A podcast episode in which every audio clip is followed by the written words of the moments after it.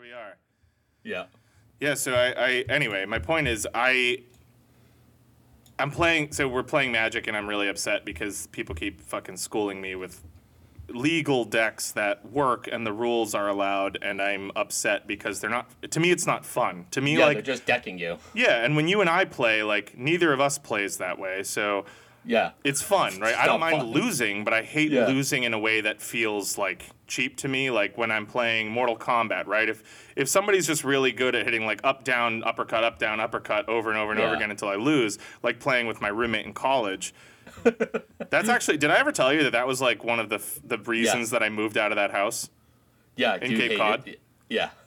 Because we got into a huge fight over Mortal Kombat, and I packed my shit and fucking well, left. I mean, I'm, I'm sorry. I can absolute like it, there were so many things very frustrating about him. He could be really funny to hang out with. Oh, if you he was so up, funny. But but if it was just something like where you're hanging out sober playing video games, I can just Oh. imagine that it's like the least fun thing on earth. dude he he was a legitimately funny guy and Yeah. I, I was actually thinking about him the other day and maybe the, the time has come for me to reach out to him i don't know but um, yeah man i literally moved out of that house over mortal kombat not because i lost Yeah. but because i did not like the way that he won and to me the difference the difference is tangible i am not a Yeah. sore loser i i will happily and i hope that at this point you can attest to that i am not a sore Yeah. loser i will happily lose any game as long as i have lost well i do not like being like spammed into the dust by Yeah. bullshit as long And- as you are having fun.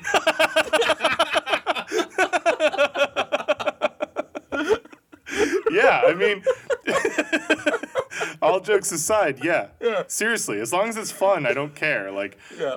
I don't want to play a game and be fucking miserable the whole time. And losing doesn't make me miserable, but certain like methods people of winning, winning cheaply, yeah. yeah. that makes me miserable, and I don't Yeah. want to play that, game. That would be like when I was younger and I was playing uh, like Soul Calibur, uh, Soul Calibur 2. oh, that game fucking rocks. Right, but there was uh, I forget the guy's name. Is the guy with the staff? Oh, uh, uh, Kilik. Yeah, Kilik. Yeah. Yeah. like I I was really good with him, and there was a thing that you could do that was really annoying, and I would choose not to do it except to like fuck with people like really quickly, where you could just kind of like toss the staff at them a little bit, like Right. it'd be like a very long range attack. You could just kind of like keep doing it, and it's so fucking annoying. You just keep kind of like tapping them on the forehead with it. It's sort of like he's like the Eddie Gordo of Yeah. Soul Calibur. Do you remember Eddie Gordo from Tekken? Who's like the Mm. capoeira guy with the oh, dreadlocks? yep, yeah. And the whole game is built around like Tekken is a hard game, and there's like tons of. I'm not good at fighting games. Tekken's a hard game, Yeah. and uh, Eddie Gordo, I think he got introduced in like Tekken Three, which was another awesome game that I had on PS One, and you could like. It goes from like being these like slow moving guys we have to know the combos. All of a sudden, like if you're Eddie Gordo, he's just flipping and zipping all over the place, and you Yeah. could fucking beat anybody in those first couple of games just because he was fast and no one else was fast like that. Yeah. And and Kilik was like that, and Talon in the same game. Remember Talon? She was Which- like green hair and had like little arm blades, and she could kind of flip them around. And Mm, kind of. it's, uh, that's Soul Calibur too. That's same Yeah. same game. I Yeah. always liked to play as Mitsurugi, but uh, you know I ended up getting my ass kicked. But he was the Yeah. coolest character in that fucking Yeah, game. Yeah, uh, Cervantes too. Oh, Cervantes was cool, man. just the He's like the fucking ghost pirate. weirdo fucking like sex gimp. Just Named after like the greatest Spanish novelist, and he's just like this weird. Oh no, the sex gimp was Voldo. Oh, that's what. Yeah, yeah, yeah. Cervantes yeah. was like the was zombie pirate. with Yeah, who had the soul edge and Yeah. uh, and a gun, and Yeah. then Voldo was like the, sex gimp with the uh, fist blades. Yeah, he would just be like kind of like slinking around. yeah. with The whole like, time he's blades, just yeah. moonwalking slowly, Yeah. but in like a highly subjective way, and you're just like, oh man, I like. I'm 12. I'm feeling something watching the way this guy moves. and he's like a weird zombie sex gimp. Like, I know Yeah. that's not what I'm into, but also, is it? Like, I don't Yeah. know. Um, and then there's, oh man, speaking of, do you remember Ivy? Yeah. Ivy It with was the supposed to chain be like poison. Yeah, the, she was like poison ivy from Batman. Um, I don't know. All I know is that they gave her like gigantic tits, and Yeah. as a young man, I remember seeing those PS2 boobs and just being so enamored with them. And I mean, I'm not going to go into details, but I paused that game as much as okay. I played it. Yeah. Don't go into details. So I'll go into details. So I'm just kidding. um,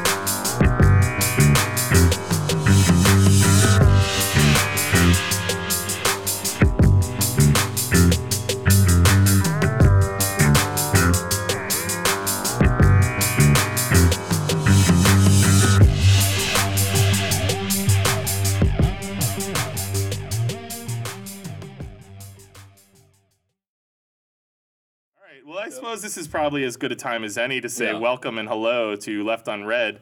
Uh, this is what episode 11. Yeah, we are now on episode 11, so We're trucking right along, you and I. yeah. Yes, yes, we are. And I feel good Yes, about it. Yes, we are, Cam. Yeah. Can I just say? Can I just take a brief pause to just say that I'm proud of us because Yeah. we talked about doing this for a very long time. Yeah, for like six years. yeah, I mean, we've known each other now for 10 years. 10 years, 11 years, and like, it, Yeah. yeah. we've talked about this for more than half of that.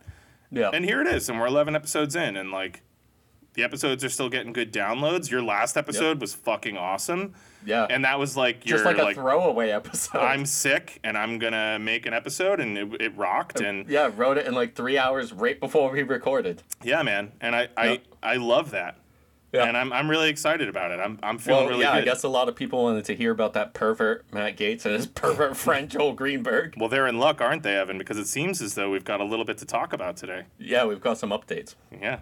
Well, I mean, if, if you'd like to dive into them, why Yeah. don't we start with updates on Matt Gaetz? All right, yeah. So, um, of course, one of my favorite podcasts is True Anon, and they are the undisputed uh, king and queen at doing like investigative podcasts, I guess. Yeah, they So rock. of course, uh, so of course, the day after we record the Matt Gaetz episode, bam, they drop one and they call it uh, Ben Gatesy. Which- like, fuck it. I will say is a fucking stellar name. Dude, that's amazing. We're not name. I mad at them for that. I No, mean, tha- no. that's a great name. Now, I I will say though, I demand that you get recognition for Enemy at the Gates because that's also an Yeah. awesome name. I was really really happy with that, and I wanted to call it Enemy Matt the Gates. Yeah. And Evan talked me out of it wisely, and I'm Yeah. I'm so glad that he did because it would not have been the same.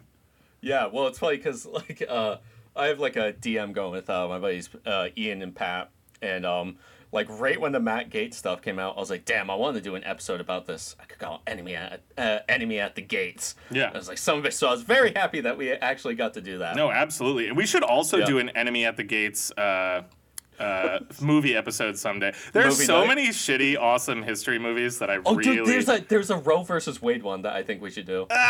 it just came out. Mike Lindell has a cameo in it. that rocks. Mike Lindell. So, Dude, so last night I Roger was at Stone. work. Oh, sorry. Roger Stone has a cameo in it Yeah. as an actor. What? As an actor. Yeah, I, yeah, he's like a background person. He's like driving like a like a cab or something. But I w- Mike Lindell plays a news anchor. I just want to see uh, Roger Stone's hairline in HD. I'm Yeah. fascinated by it, and I, I, I wish that I could say that I spent most of my time reading about Roger Stone, like reading about his salacious personal life and details. But truly, what I'm reading about, well, what I'm, what I'm looking for is close-up photos of his weird, ghoulish face, because he looks so Yeah. unique. Yeah, and he's always he's just wearing like fucking like ten watches and Yeah, he dresses- like, one-off suits. He He's got dresses like Richard he's- Nixon tattoo. he dresses like he's a character in like a Neil Gaiman novel. Like if you Yeah. found out that he was playing like despair in American Gods the TV show or some shit, like that Yeah. makes sense. Like he he he looks like he's some sort of weird character Yeah. playing the role that he is in real life. It's it's it's very bizarre. Yeah. Um, but anyway, so I think we should do one on that. But um, yeah. So anyway, so TrueAnon, uh, they of course released an episode uh, the day before ours came out, and they had like twice the information that I had.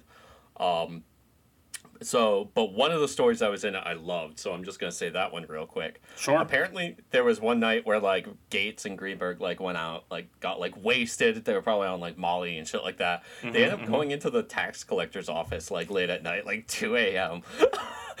and they're just totally fucked up, and they just spread out all this shit, and they're just making fake IDs for these underage girls. Yeah, And they, they were cutting up, old, Yeah. uh, discarded uh, IDs that had been turned in by people Yeah. getting new IDs. Yeah, so so and they're so fucked up they end up leaving without cleaning up whatsoever. So like a few hours later when an employee goes in, they just see this shit scattered all over the place. Yeah. Fucking like Gnarly IDs. IDs everywhere. Yeah. And they texted him. And so I learned this also from TrueAnon. Yeah. Um, but apparently in Florida, the tax collector works like the DMV. And Yeah, so. I was making fun of the fact that he's like the tax collector and that's like a nothing office. But apparently, being the tax collector in a county in, in Florida is actually like a fairly, I mean, you know, in air quotes, a fairly prestigious office that carries Yeah. a certain degree of political power with it. Yeah. Yeah, crazy. And they were just cutting up old discarded IDs to make fake IDs for the girls that they wanted to fuck that Yeah. were underage. Yeah, and then uh, so I have a friend that lives in uh, Florida, and she texted me like yesterday, and she says, "I cannot believe ninety nine percent of the things I'm hearing about Floridian politicians in this Matt Gaetz episode." and then she said, uh, "I inspired her to Google um, her former tax collector for her county, and the first article was about him paying a fine for like unethical uh, conduct." Wow. So. Totally different, totally different county too. So Florida rocks. Dude, What's up, Florida? Florida's Shouts great. out Florida fans. I used to have family in Florida. I actually still have family in Florida. I Listen have, yeah, I have quite rude. a bit of family in Florida. Yeah, I still have family. Yeah, your mom lives in Florida, right? Yeah, as well as uh, her, like a bunch of her family. Yeah. I, I, I have cousins, I think, in Florida. Yeah, My grandparents used to live in Florida. yeah, Florida is such a funny state because it's so appealing for the obvious reasons. Like it's so beautiful. There's so Yeah. much beautiful nature there. Um, the weather is so nice when it's nice. But God, is Florida just a trash place? yeah. I mean, also, but like, also like, like when you drive in Florida, like it, honestly, because it's totally flat. Yeah. totally flat. There's no Yeah. elevation, and so like sometimes you like you're driving and you're driving for like two hours. And you feel like you're still looking at the same goddamn strip mall you were looking at when you left. Like Yeah, it's- like on a treadmill sometimes. Yeah. My dad is actually like I guess you could say from Florida. My dad was born Yeah, yeah. in Florida.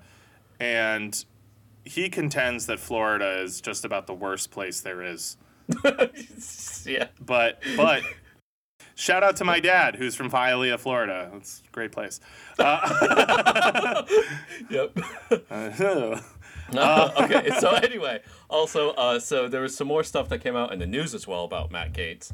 Um, according to the Daily Beast, uh, there were uh, some late night Venmo transactions going on. these fucking goofballs, these total morons, just like brain dead idiots, are sitting there committing their crimes as public people using Venmo, the most public of all, uh, like mo- like money payment apps.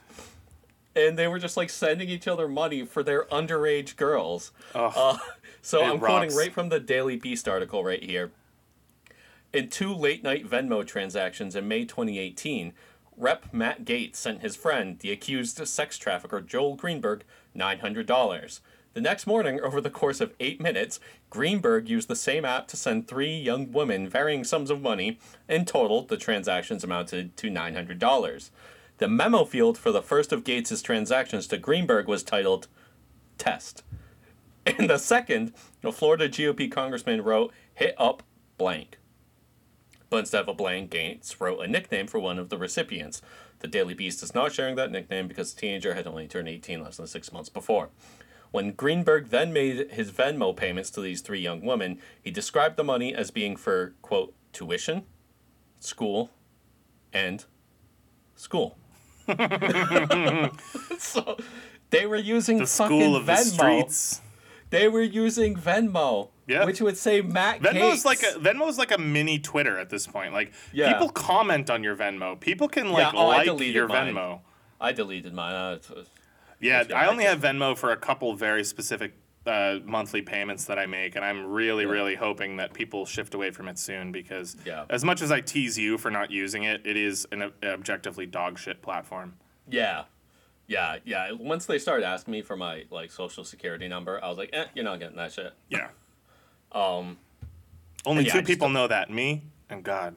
Yeah, that's right. What's up? um, so, uh, also, Greenberg has been federally indicted on 33 counts and is expecting to strike a plea deal as he is cooperating fully with investigators. Nice. Yeah, he's definitely a snitch. E- nice. nice. Uh, and also, um, Daniel O'Keefe, who performed a forensic audit audit of the county, said of Greenberg, no one has any idea what he was doing. Zero. Zero. Well, I think we do now. Yeah, I think we know. I think we know that Man, it, it is a fun story, and I, I, I haven't kept up with it. So I actually Yeah. personally benefited from this uh, this recap because, Yeah. as I told you before we started shit. recording, I haven't followed through with this at all. I said that I would, and I haven't. So Yeah, but yeah, if you uh, if you are interested in uh, uh in more of the Matt Gaetz story, I suggest looking at, up the TrueAnon one for anybody who doesn't know that podcast. Yeah, it's uh, amazing. yeah, Ben Gatesy, the episode of the True Anon podcast, those guys are awesome. And another, I know we've like periodically mentioned podcasts that we're both influenced by, and True Yeah. Is certainly one. They are awesome, and they really, really, really have influenced the way that I think we both Yeah, hope to present this podcast, both in terms of like candor and humor, but also in terms of research and yeah, you know finding a nice balance between the two, like being a fun and funny podcast that still manages to be informative. They, like rigorously uh, researched. Yeah, Yeah, they're absolutely one of the best. yeah. I gotta run and take a quiz, a quick piss, and I'm gonna take A off- quiz. I gotta take a quiz, and I'm gonna take off my Swiss.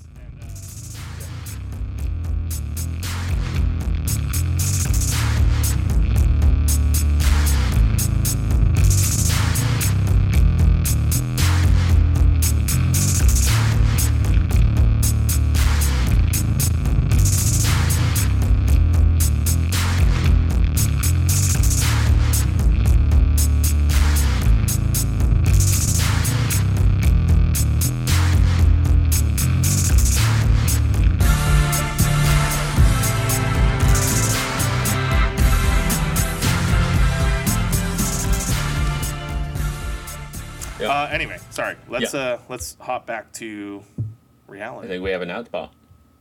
Yeah. So, uh, so this week we actually do have an ad spot, and this is a, a pretty interesting one, especially given this week's subject matter. Um, Excuse me, I should have done that right to the microphone. hey, you know what? It's okay. I find myself doing that too. Like I'll lean in to like, like breathe in or like scratch or like oh. um, so we do have an ad spot today, um, and we will commence with that right now. Today's episode is brought to you by an exciting new compilation from Time Life Entertainment. In preparation for the obviously imminent death of Prince Philip, Duke of Edinburgh, the audio engineers at Time Life have spent years compiling a wonderfully curated collection of never before heard quotes and musings from one of modern history's sharpest wits. We are proud to present Prince Philip, the B-Sides. This 8 CD collection contains all new, never released recordings of the formerly living Prince. Digitally remastered in high fidelity, lossless sound quality, and presented to you now for the low, low price of just $39.99. You've heard the classics. In the event that I am reincarnated, I would like to return as a deadly virus to contribute something to solving overpopulation. Now, hear the B sides. Here is but a small selection of the gems within this stunning collection.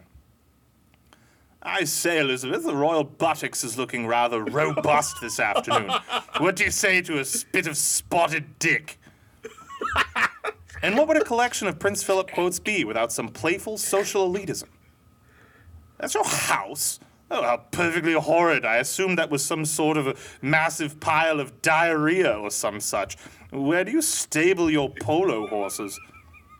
Truly a treasure. And how could we forget this absolutely on the nose racist gem? Confounded, I seem to have had a, rather a bit of a tinkle in my trousers. I suppose now my knickers will look positively Chinese. and of course, to round out the collection, we've included a lovely selection of mumbled, sundowning nonsense. Well, of course, we all hated the Turks in those days, but that didn't stop us from having a bit of fun. On Sundays, we would toss rocks at the deaf boy who lived next door, and if we were especially good, Mummy would give us a toffee each, which was all lovely except for my frequent tendency to make sick on myself at the sight of any sort of bird or lizard shaped thing, for which I would, of course, be disciplined quite severely, often spending days locked in a small box meant for keeping old bits of dried up fish, you know, quite typical for a boy of 16. All these beautiful anecdotes and more can be found within Prince Philip, the B-sides, new from Time Life. Order now and input the code Left Unread 7 at checkout to receive a complimentary Union Jack themed tea tray, just like a real British person would have. Godspeed to you, Philip, and may you live another 99 long years in heaven. God damn. My trousers Wow, are man. positively Chinese. Dude, so I actually didn't just nail it because I wasn't counting on having my headphones on and it kind of screwed with me, but yeah. I watched a bunch of interviews with Prince Philip uh, prior to this. There, uh, well, a bunch is a, a stretch. There's not a ton of them. He didn't do them very often because he was like famously. Famously know. not not the person you want talking yeah, to like, like, any his other foot was forever in his mouth, and um, yeah. so uh, that's really cool. That, that, that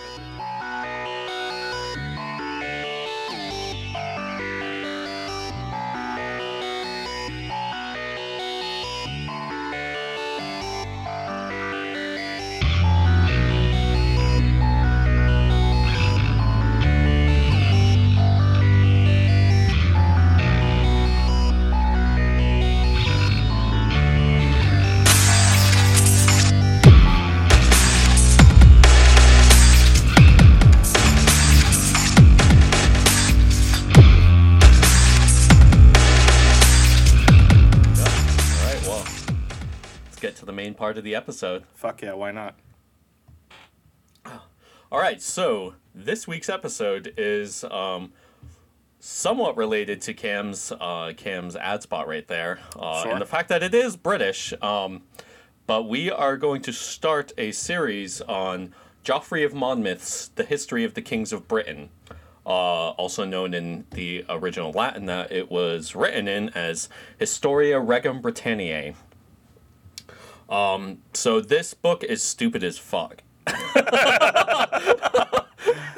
It's- yeah, bro. Hell Oh, yeah. so it was written in Latin by Joffrey of Monmouth around 1136. Is uh, it Joffrey CE. or Jeffrey? I, I just assume Joffrey. I don't know. I mean, as you as you were. I don't know. Yeah. I assume it's Joffrey of Monmouth. Maybe it's Jeffrey. Um, know, there's plenty of debate about the actual year, but the consensus is that uh, it came out around 1136. See, now I want to look it up. Is it Joffrey or Jeffrey? I just assumed. I mean, that's how you spell the name Jeffrey sometimes. yeah. It's either with a J E or a G E O. Uh, let's see. I don't want to open up a video, but. Okay, guess it is Jeffrey. All right, so we'll go with Let, Jeffrey. Let's just we can we can take it again from the start if you want, or we can just keep going and leave all of this in so everyone knows our creative process. Yeah, I, I, I really don't give a shit. Fuck yeah, let's do it. All right, cool. Okay, Jeffrey of so- Monmouth. He's always been Jeffrey. Yeah. So, as I said before, in exactly the same way, it was written by Jeffrey of Monmouth um, around 1136. And uh, um, according to the Penguin Classics introduction written by Lewis Thorpe, which is the edition that I read, the book uh, may be said to bear the same relationship to the story of the early British inhabitants of our own island, as in their island, as do the 17 historical books in the Old Testament, from Genesis uh, to Esther, to the early history of the Israelites in Palestine, All right. which means it doesn't have really anything to do with history. Um, it is uh, it is the book that uh, popularized the tale of King Arthur and the and the uh, magician Merlin. So that's really the first the first time that story was actually like out in a way that that became famous. The story was obviously changed throughout the years, but this is the re- really the first time that you that it was written down. And as Thorpe further explains, uh, or further writes, he explains to us in his preface Geoffrey's purpose in writing the book was to trace the history of the Britons through a long sweep of the 1900 years. Stretching from the mythical Brutus, great grandson of the Trojan Aeneas, because apparently everything in history. Has Like to go every- back to the, the Trojan Yeah, War. yeah, the Trojans have to found every motherfucking civilization. Can't they, even in shit fucking island, like way Okay, across the all continent. right. Okay, we don't have to call it shit island, all right, buddy. Yeah.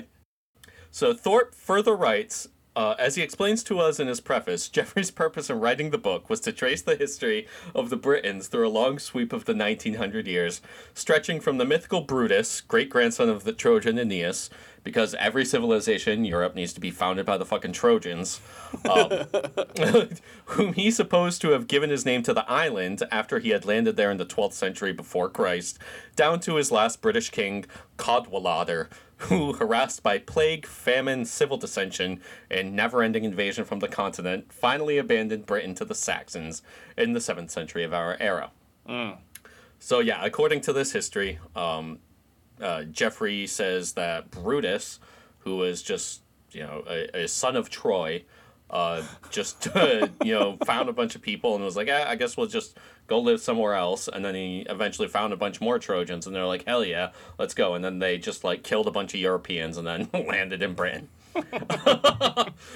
Yeah, because like far far be it for us to like admit that that we're all just descended from the same Yeah. non-Roman, non-Greek people Yeah. as everyone else in Europe.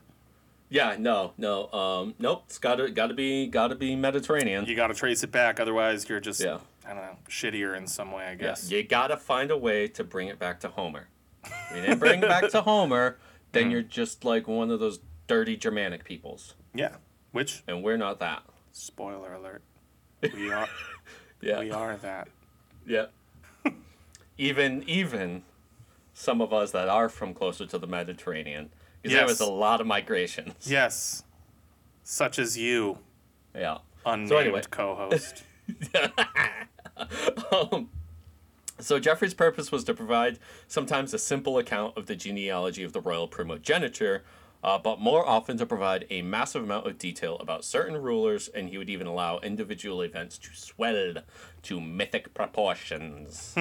Uh, the narrative climaxes with the legendary King Arthur, and after his reign, Geoffrey's interest quickly fades away. He's like, and then some other fucking shit happens, Yeah. whatever.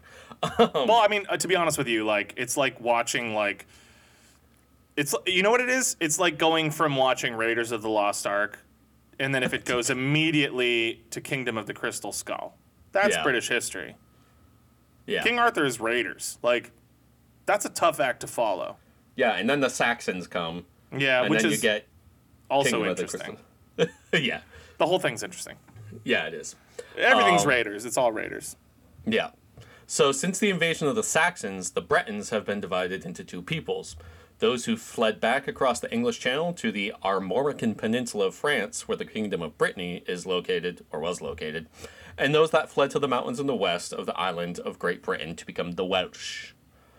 Uh, according to the name he ascribes himself in the book, Geoffrey is likely from Monmouth, referring to himself as various forms of, and I am probably going to fuck this up, uh, various forms of Galfridus monument, monumentensis. Um, and there are like many different ways that he spells his own name in the book. Uh, he also and he also display, displays a wealth of knowledge about current and historical Wales and Gaul. Gaul being, generally speaking, France. Greater France. Yeah. Greater Exactly. Roman France. Yeah. Um, and you know, also, also post-Roman, you know, like late Right. antiquity, uh, prior to. But before uh, the Franks had established total control. yeah, Yeah. so exactly. it wasn't Francia, Francia. Yeah, yeah. The, the native peoples Still, of France were Celtic, just like yeah, uh, the peoples of, of, of the British Isles. yeah. So just broadly Gaul. Uh, so Geoffrey also claims that he was translating an ancient book written in the British language.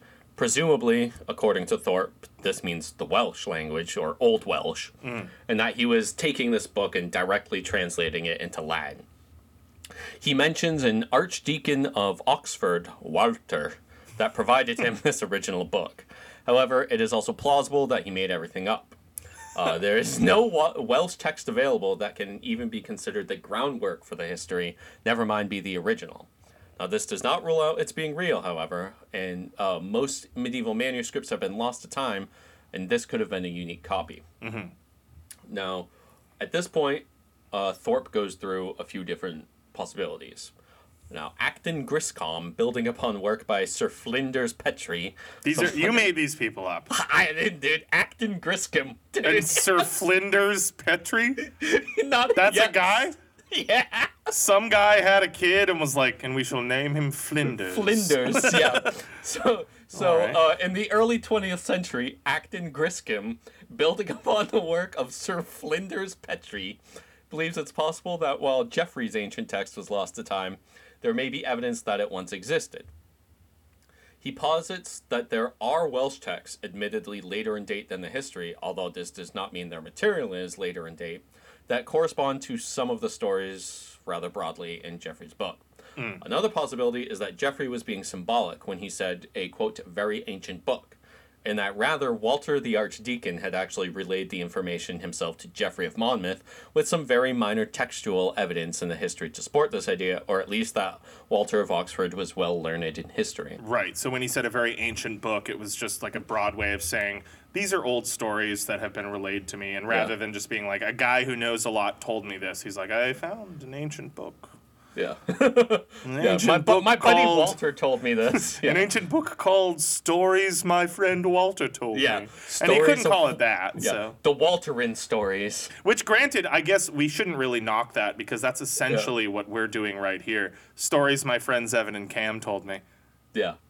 AKA a very ancient book of all things. yeah. Yeah. yeah. So uh, in 1951, Jacob Hammer printed a variant version of the history, which differs in many ways from the standard or Vulgate version. Vulgate is what's called the original Latin version because Right. vulgar uh, was the vulgar Latin tongue. Uh, so it differs in many ways from the standard Vulgate version. Hammer proposes that this variant version was based on Geoffrey's text, but that a contemporary author wrote it. However, Robert A. Caldwell proposed the theory that this text possibly precedes the Vulgate, and that it is an early draft with original sources, and the Vulgate is a deliberate revision. This revision lacks any reference to the ancient book, or this version, sorry, lacks any reference to the ancient book or Walter the Archdeacon. In this version, there are no references to Geoffrey at all, except for a colophon at the end, which may be a fake. Mm-hmm. Therefore, if the colophon is a fake, then the book may have been written in Latin by someone else and adapted slightly by Geoffrey. Is a colophon like a like an author's mark? Yeah, yeah, exactly. Yeah, just like a little mark saying who made the book. Gotcha. Yep. Uh, so, to recap the possibilities, Geoffrey of Monmouth wrote the history of the kings of Britain from a source book in Old Welsh, but the source book was lost over time with no other trace. Geoffrey wrote the history from a source book, and while the source was lost, we can trace at least one written Old Welsh source through the dynastic genealogies of the Harley manuscript 3859 and in the Nennian list of the cities of Britain. Also, there is that Geoffrey's source was the oral tradition personified through his friend Walter the Archdeacon. Stories my friend Walter told me, which I Yeah. I like The that. Walter Tales. Yeah. The Tales of Walter. Yeah.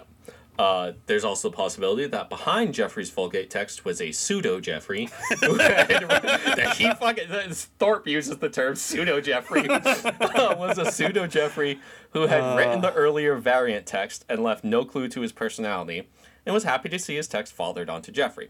Uh, now, any of these could be true, or any combination of two or more, or some intermediary, uh, intermediary, uh, intermediary between some pair of them, or none of them. Pseudo Geoffrey. Yeah, yeah, yeah. Um, so, however, Thorpe concludes that all careful analysis of the text indicates that neither Geoffrey nor the pseudo Geoffrey made the material up from whole cloth.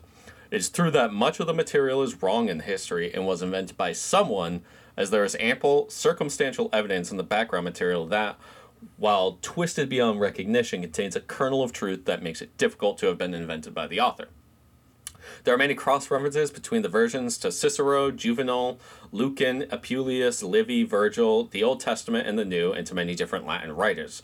There are also strange archaeological proofs to some of the stories presented in the history that were discovered after Geoffrey of Monmouth wrote it.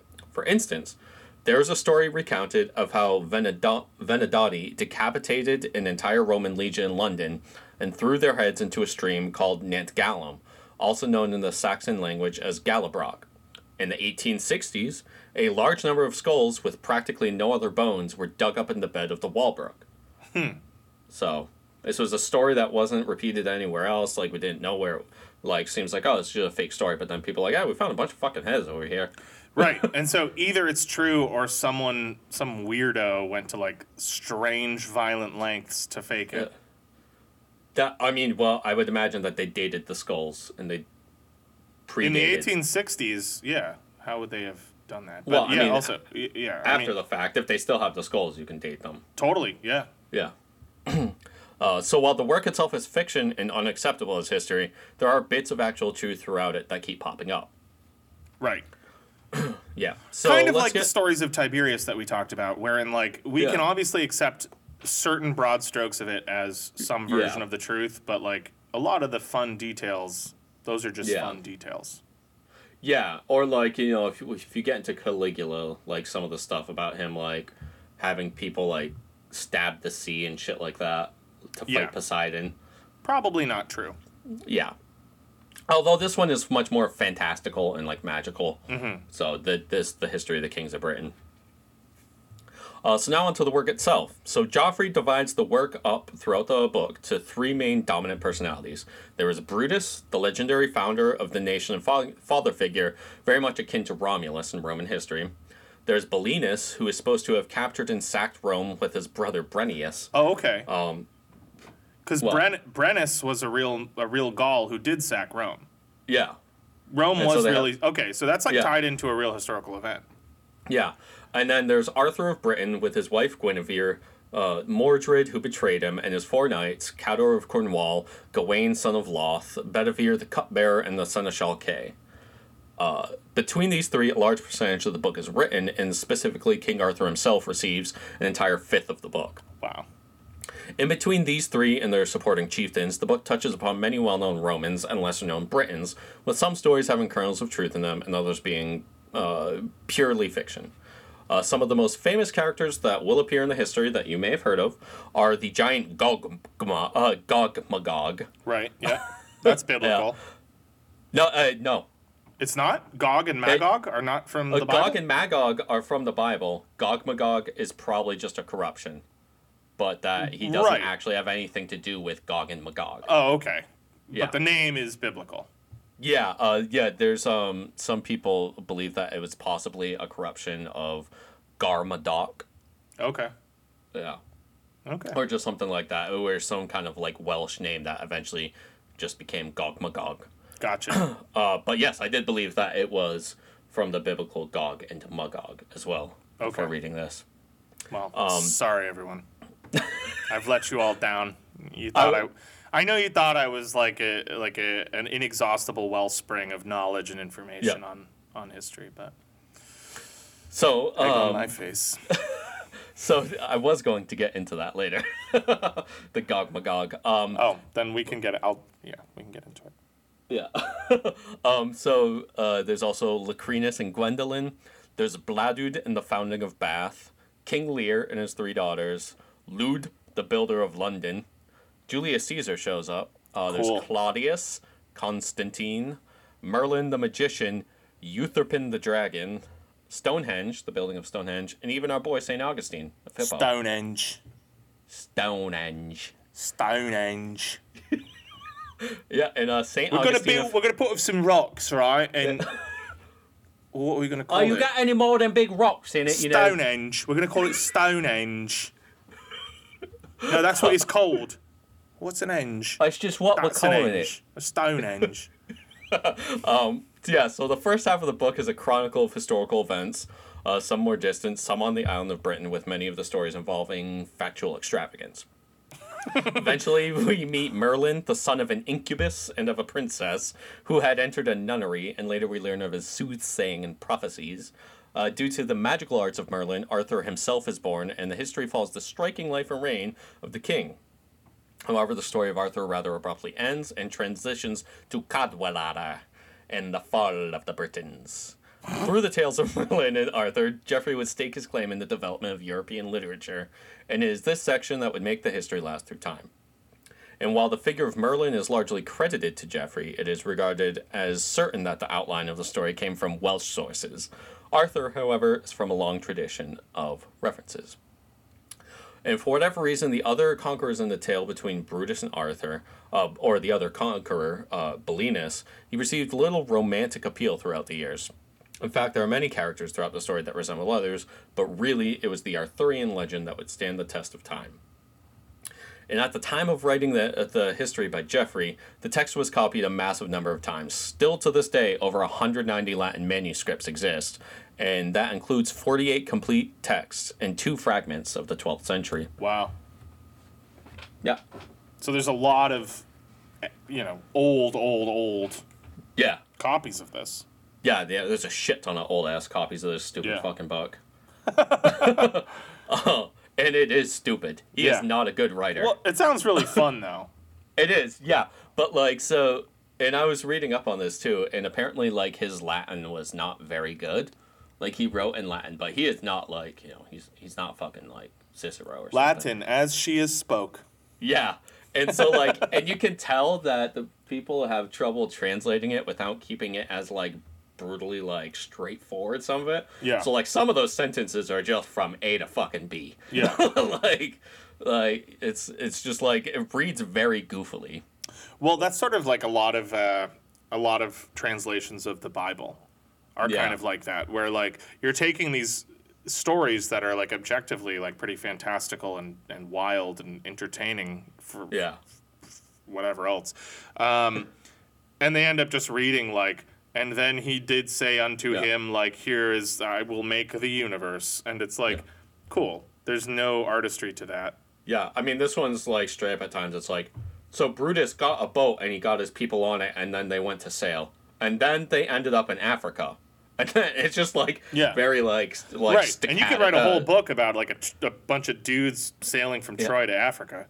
Yeah, There's probably a million cool things you could write about that. And he's just like, yeah, so they got in a boat and then and then they were in Africa. and they went there, and then they did this. Okay, and then they did this, then this. Such and such did this. Such and such did this, and then he met this, and it's just like very very chopped up. Right.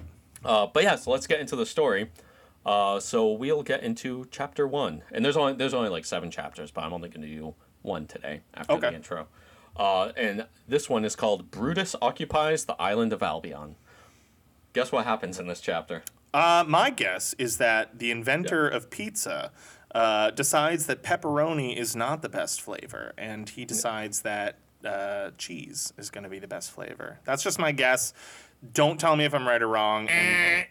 And- yeah, Aw. wrong. Uh, so Geoffrey begins by describing the island of Britain, naming its geora- uh, geographical features and its lying quote between Ireland and France. Well, Which- okay, he nailed that. Yeah, I mean it's kind you know it's Yeah, no, it is. kind of in the corner, you know. No, it's between Ireland and France. Yeah, It kind of in the corner. There's other countries there now, but like, fuck it, they didn't have those then, and Yeah. whatever.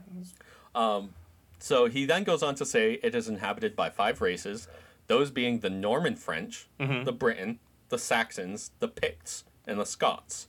The Britons once occupied the entire land before the others and were overtaken by the vengeance of God because of their arrogance, and so they submitted to the Picts and the Saxons. It's now thought that the Picts were a subset of Britons that also stayed around. Really? Yeah, that that the Pictish language was not a Celtic language. It was a Yeah. well, it was, but it wasn't like an Irish Celtic language. It was Yeah. a, a, a Brythonic language, and that Yeah, modern Scots Gaelic is is descended from Irish Gaelic. Huh. Yeah, because he also talks about Picts in uh, Gaul. Um. So. I don't know. Yeah, maybe, but they, they true. were they were not Yeah. they were a distinct people, not like what we Yeah. would consider like modern Scots. They were their own. Yeah, thing. yeah.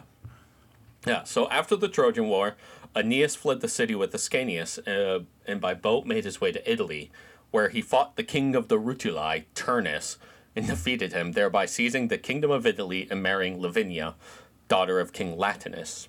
Dope. After Aeneas died, Ascanius was elected king and founded the town of Alba on the bank of the Tiber. He had a son named Silvius who got involved with a niece of Lavinia and impregnated her. The soothsayers de- deigned the child would be a son who would cause the death of both parents, wander the land in exile, and then rise to the highest honor. Guess who the kid was? Um, Brutus. That is correct. so the mother died in childbirth and bore a son, and the boy was named Brutus. At 15, Brutus killed his father Silvius with an unlucky shot of an arrow while out hunting. Brutus was exiled for this act and made his way to Greece, where he came across some of the defen- uh, descendants of the fall of Troy and remained with them for some time, becoming well known for his military skill. The Trojans requested that Brutus become their leader in order to free them from Greek subjugation, now numbering some 7,000 men, with women and children among them. Uh, after request from a half Trojan, half Greek As- uh, As- Asar- Assaracus, Assaracus, I have no idea. Brutus relented and decided to lead the Trojans against the Greeks. You're gonna learn that there are names like this that just come up and then you just fucking never hear about them. Yeah, again. you just never hear about them. Yeah. yeah. Assaracus. He said, "Hey man, Yeah. can you lead us?" I'm And half Brutus said Trojan, yes, half and then Greek. Died on the spot. Just, just so you know, I'm half Trojan, half Greek. Can you lead us? like that's it. I beseech thee, Brutus, lead Yeah. us. And then he just died. yeah. Uh, so after sending a letter of demand to the Greek king Pandrasus to either let them keep to the forest they had occupied in Greece, uh, then uh, then the king should let them venture off to other lands to settle down, being granted freedom. So either let us hang out here, Right. or give us shit to leave. But you Yeah. gotta do something for us. Make up your goddamn mind. Yep. Uh, so uh, Brutus would lead a successful battle against the Greeks that had come out looking for them, not being willing to let their slaves claim their own freedom, because they were they were slaves to Pandrasus at this point. So during the battle, the king's brother Antigonus uh, was captured while the Greek forces were attempting a retreat, and Antigonus had attempted a counterattack. The following day, the king besieged the castle garrison of the Trojans that they had claimed as their own before the battle, and where Antigonus was held. Now, Brutus had also captured a friend of Antigonus. Again, Antigonus being the brother of the king Pandrasus. Uh, now, Antigonus's Got, friend. got it. Commit Yeah. to memory. No worries. Yeah. So Antigonus had a friend named Anacletus, Uh, who, who he used in concocting a plan to trick the besieging Greeks. Anacletus was to go to the besiegers and claimed he had escaped the castle with Antigonus. But Antigonus was bogged down in the woods because of his heavy shackles, and they should come free him. Okay. Okay, keep in mind at this point, this castle is completely surrounded by Greeks. Got it. And there's just like a small amount of Trojans inside. And they're like, we're going to let you go, but you got to go and tell this story. Or, Yeah. or we'll kill all of you. the reason we're letting you go is because we can't kill all of you. You need to you need to you need to share this. Let everyone know what happens when the Greeks take a city. Yeah. Um, so they were like, yeah, so just go tell them that Antigonus, he's in the woods in chains over there. And uh, so once a detachment made it to where Anacletus said Antigonus would be in the woods, the trap would spring and Brutus would slaughter them. The plan worked perfectly, and Brutus made way to the siege. Once at the besiegers, the Trojans moved from camp to camp, just slaughtering the fuck out of them in their sleep. And I mean, like, they went on for, like, this, the description went on for a long time about them just going from tent to tent and just hacking fucking throats. Nice. And then as people are waking up, they're just chopping off limbs and shit as they're like trying to like pick up their weapons and just absolutely massacring the fuck out of this camp. that rocks. Yeah. And um so just fucking from tent to tent just like chopping throats up and shit. And so uh finally at one point Brutus gets to Pandrasus's tent and he's like, "Nice. You haven't woken up yet even though we've been doing this for like 4 hours." And he ties him up and um ties him up while the the rest of the slaughter continues by the Trojans. Now, once the Trojans had all gathered together in the fortress, they debated on what to demand. After a while, a man named Membridius suggested Brutus request a marriage to Pandrasus's daughter, Ignoge. yeah. Man. Listen, I'll take a different fucking name at this point than anything ending in us, even if it's Ignoge.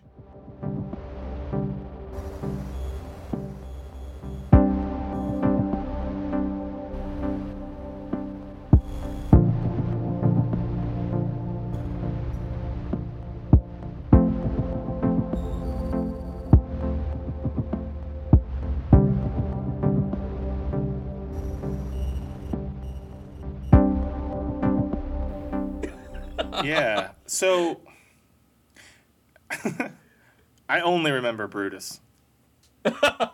Well, just know that there's also Pandrasus, who's the Okay. king. He's the Greek king. Got it. Okay. Uh, so uh, a man named Membridius suggested Brutus Yep. request a marriage to, To Pandrasus's Pandrasus's daughter, daughter. Ignoge. Uh, oh, he wanted plenty of gold and silver, ships and grain, and everything needed to journey far from Greece and resettle as settling anywhere in Pandrasus's kingdom would only inevitably lead to future bloodshed, as tensions would no doubt always run hot between the parties. Yeah. Well, yeah. Pandrasus was like, yeah, it definitely will run hot. They don't call me Hot Pandrasus for nothing, dog. Yeah. And so I'll he agreed to the yeah. So he agrees to the terms. Um, and he was even happy that his daughter Ignoge was marrying such a noble man that just massacred his fucking people. And that he was so clearly of the race of Priam and Anchises. It's like, damn, look Those your noble Trojan ass. Trojans. Yeah. Now, the Trojans would set sail from Greece on over 300 ships after Brutus and Ignoge married and released Pandrasus from his bondage. Uh, and I really, really like this line, so I decided to quote it.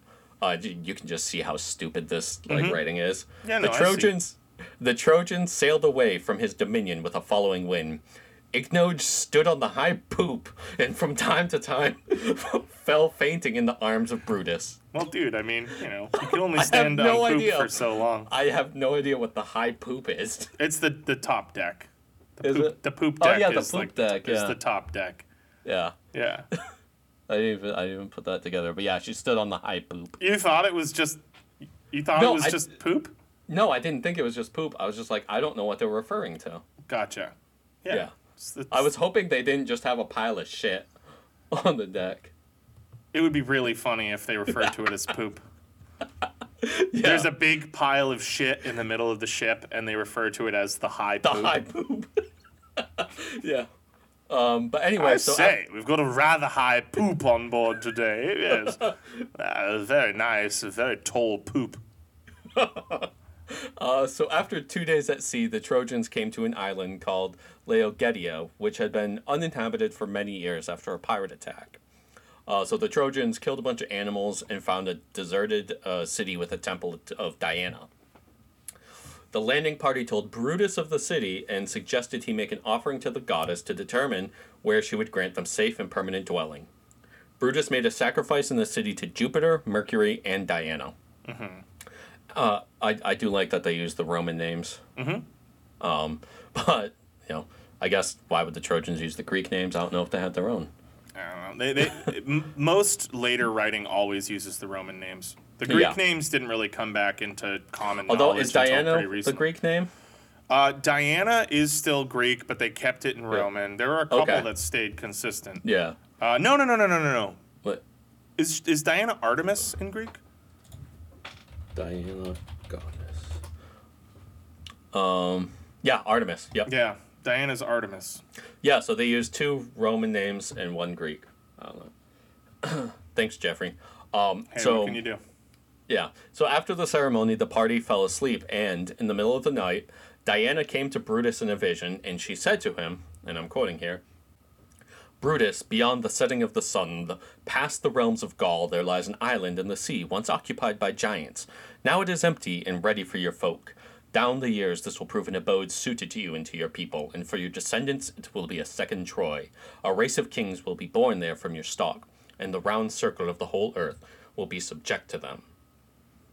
Fuck yeah, dude. Yeah, and so he goes up to his friends and he's like, "LOL, guys, I think I just saw Diana, but that may have just been a dream." Yeah. Honestly, like I might have dreamt it, but I think we should listen to it anyway. So they were like, "Dude, that was obviously Diana, you dumb fuck." and so they're like, "We should definitely go to that island." Uh, so they set sail again, and after a month, they arrive in Africa, uh, unaware of which way to go. They fought some pirates and quote became the richer by booty and plunder. Mm-hmm. So they became the pirates. Uh, after this, they continued traveling through North Africa and ravaged the countryside before setting sail through the Pillars of Hercules, which we now know as the Straits of Gibraltar. Yep. And they fought the sirens there, by the way. Oh, Um, cool. yeah. So, you know, little Odyssey action. Mm-hmm. Uh, they then found an exclave of Trojans led by a man named Corineus, who is of such a high constitution uh, that even were he to face a giant, he could e- easily best it. Nice. Foreshadowing. so the Corineus led Trojans joined up with Brutus, and later on Cornwall would be named after Corineus. Uh, so eventually they get to Aquitaine, which is in southwest France, and there they seriously fucked up some of those Pictish idiots by smashing their heads into pieces, just like pummeling them and killing their animals. All right, I'm gonna remember that. Yeah. So finally, the Gauls here in Aquitaine all got together and they were like, yo, they're just like fucking our shit up. We don't even know who these people are. Um, so they attacked the Trojans. The Trojans repelled them, and in particular, Corineus was just punting losers to the one yard line, just like all over the battlefield and just smashing them to pieces. Like he was just completely fucking laying waste to these idiots. Right on. So then they marched across the countryside, sacking all of the cities along the way, and just generally being dicks. Uh, I'm going to read a couple quotes here. Uh, he therefore burned the cities far and wide, heaping up fire upon fire. He carried away the goods which he had looted in these cities, and even ravaged the open fields. He wrought pitiable slaughter on both townsfolk and peasantry, for his plan was to exterminate this unhappy race down to the last man. mm, Yeah. Dope. Now, uh, however, he came to the site of the city that would come to be known as Tours, uh, which in this history is founded by Brutus. Uh, so he measured out a camp for refuge, worrying about Goffar the Pict coming back, and once settled in, they waited for Goffar's return. So after initially winning the Battle of Tours, the tide quickly turned and a siege was placed on the camp by Goffar. Uh, Corineus devised a plan and snuck out of the city with 3,000 men, while Brutus launched an attack the next day. Turnus, the second strongest of the Trojans, slaughtered 600 Gauls on his way uh, on his own before dying and being buried at the spot, thus the name Tours. Nice. Uh, so, in actuality, the city was originally named Turones after the Turoni tribe, and the Roman Emperor Augustus was the one who found it as a true city under the name uh, Caesarodunum, or Hill of Caesar. Eventually, in the 4th century, it would be renamed Civitas Turonum, and eventually just Tour. So, yeah. I love how, like, in hindsight, with the benefit of modern uh, historiography, we we can just absolutely unmask all of the the bullshit Yeah. that is Geoffrey of Monmouth. Like Yeah. this guy was literally just sitting in his room. He's like, "How do you think history came about? Think, Geoffrey. Think. Oh, I bet How you do you wish- killed. Yeah. How do you wish Britain came about?" So so the city is called Tor. What if this dude Tornus fucked some people up there and was buried? Nice. and he's You like, "That's a it, dope Geoffrey. idea, dude. Geoffrey, Let's you get- keep coming going, up dude, with these going, hits." We're going. Let's keep going. Let's, Honestly, how would anybody how would anybody ever even know I was making this up? And they didn't Yeah. for a really long time. yeah. Well, I, you know, I'm sure some of the people that lived in the the city of Tor knew that was bullshit. Maybe, but I mean, how would you know if somebody if you had, if you didn't have the internet and someone told you that the city of New Bedford Stop. was Stop. founded by a guy named Don't have the internet. Don't want to do it. Nope. Not gonna think about. it. okay, I'll think about it. Do you want the scenario, or are you actually? Yeah, tell- I just I thought you were it. trying to tell me to stop, like I was fucking up, like I was doing something wrong. Oh no. Imagine you live in the city of New Bedford, you don't have the internet, and some guy's like, "Yeah, you know that New Bedford was founded by uh, Novus Bedfordinum, uh, who was a it was a, a guy from Troy." yeah. What are you just gonna look at him dead in the face and be like, "No, fuck you"? Yeah. Really? Like, yeah, the guy had three goddamn dicks too. Yeah, man. He he fought the sirens. You, Yeah. you heard of them. He Yeah. tamed. Uh, he tamed a whale and would ride His it. dad knew Aeneas. You know Aeneas from the Aeneid. you heard of that? Yeah, you know. Uh, yeah, you know Aeneas. Yeah. Uh, who's somebody? Okay, you don't believe me? Who's someone else you know? Homer? Yeah. Um, Yeah, Homer wrote about him yeah. Actually. a, uh, Homer actually wrote about him. Yeah. That's another Yeah. guy. Hercules. Uh, Pillars of Hercules. No, that actually out there in the harbor. That's the Pillars of Hercules. You never heard that, Did you see all them rocks piled up over there? dude? Honestly, we don't know where never they heard came about from. that? Those are the pillars. Yeah. So, I mean, you tell me. Hercules put those rocks there. Yeah. Oh, I'm. Oh, I'm lying. oh, I'm lying. No, no, no, no, dude. I'm telling you, I'm an expert. I learned it from my friend Walter. Yeah. Um, all right, so anyway, eventually Carinius, uh, Carinius' surprise attack worked perfectly. Surprise, surprise. And the Gauls were driven from the field. Uh, so Brutus and the Trojans packed up all their loot and hopped onto their ships. Dude, this is ready so fucking find... wild. I'm sorry, but the Trojans. I'm just every time you Yeah. say this, I'm just like, what are we talking about? Oh yeah, we're talking about like the supposed founding of Britain. And the Trojans are just coming from like fucking As uh, far away Asia Minor, dude. Turkey. They're coming from yeah, they're coming from like fucking Syria, Turkey, yeah. And they're like, we're just laying waste across the countryside everywhere we go, fucking people up, until we get to these islands, because the god Diana told us to. Yeah. so they hop on their ships, ready to find the fabled island. So the Trojans land on the island of Britain, which at this point is called Albion. Uh, so the island was uninhabited except for some poor giants that were about to get their asses handed to them. The Trojans got there, they fucking kicked the giants' asses all over the place, uh, and drove them into the caves in the mountains, and they're like, this shit's ours now, and they divide the land up. Brutus renamed the island Britain after himself, mm-hmm. and called his people the Britons. I'm Brutus. This is Britain. You are my Britons. Mm-hmm. So the language they spoke called until that point either Trojan or Cro- Crooked Greek. Crooked then Greek came to rocks. be called British. I do like Crooked Greek. Yeah. So I wish again, it was still thing, called that. like that's just another thing where Geoffrey just must be riffing. Yeah. He's like, yeah, they were speaking Trojan, although you know some people would say maybe a little bit It derogatorily. was they funny say Greek. That's crooked Greek though. That's that stupid Greek they speak. They called it funny Greek, which is of course where we get the herb fenugreek. Okay, and a lot of people hear fenugreek and they think that sounds like fennel, and that's actually also how fennel was named. Now the thing about fennel, it sounds like the word kennel. Now, funnily enough, that's actually how the word funnily was invented, but also the word kennel. And kennel, which sounds a lot like Kent, that's the city of Kent. So, Yeah. you know, it's all history, folks. I mean, that's what we got here. It's just it's it, it's all in the words if you're willing to look. My name's Geoffrey of Monmouth. Please buy my book. So Corineus was like, I like this part in the southwest over here uh, on Britain, and I'm going to call it Cornwall. And I'm going to call my people the Cornishmen. And that's because I'm Corineus. Uh, now, a lot of giants lived in this region, and Corineus often wrestled with them. He was just fucking just mud wrestling with giants. I mean, dude, who doesn't want to wrestle with Yeah. their boys? A little roughhouse now Yeah. and then just reminds you of the pecking order. Yeah. And in particular, there was one vile giant named Gog Magog. Uh, so here's where I was going to say it before. It's potentially not named after Gog and Magog from the Bible, uh, but rather a corruption of some old Welsh, uh, Garmadoc or some shit like There's that. There's also an old, um, like an old new wave of British heavy metal band called Gog Magog. Oh, yeah? Nice. Yeah. So now Gog Magog was 12 feet tall and could rip oak trees from the ground.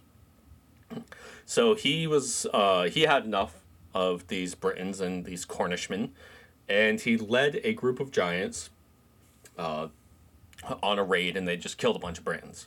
Uh, so then the Brit- so the Britons then slaughtered all the giants on the island except Gog Magog, and and um, our boy Brutus was like, no, no, no, no, no, no, no. I want to see Corineus fuck this one up. and so, so, uh, uh, Corineus finally, uh, he was just like, oh, hell yeah, you saved Gogmagog for me? Hell yeah. So they fought. And uh, finally, after a brutal battle, and Carinius like breaking, having multiple ribs broken by Gog Magog, who just like grabbed him with one hand and like smashed them uh, he uh, finally overcame Gog Magog, picked him up, put him onto his shoulders, and ran him nine miles down the coast to a cliff and just tossed him into the sea. And Gog Magog hit a spire of rocks and just like shattered into pieces like glass. Cool. Now this uh, now Geoffrey of Monmouth says that this place is called Gog Magog's Leap uh, to this day. In reality, it still exists and it's called Giant's Leap. Yep. So now uh, Thorpe notes the nine mile run to the coast is uh, um, was it was said by Thorpe in a note, and he said that Joffrey could not have known uh, that the town of Totnes, where the battle was held, and the coast were nine miles apart. So he says, like, oftentimes what Geoffrey says is just like insane. The distances they don't make any sense. Uh, so he just said he ran from the town of Totnes to the coast and threw him off, but that's really like nine miles right. and this dude just had like broken ribs. Um, so then Brutus built a capital at the River Thames and called it Troia Nova, which I like is Latin, um, which eventually came to be called uh, Trinovantum. Eventually, a man named Lude, whose brother Cassivellaunus fought Julius Caesar in his invasion, gained control of the kingdom, and, fortifi- and fortified the city, naming it Caerlude, or Lude City. Mm. And that's the end of that.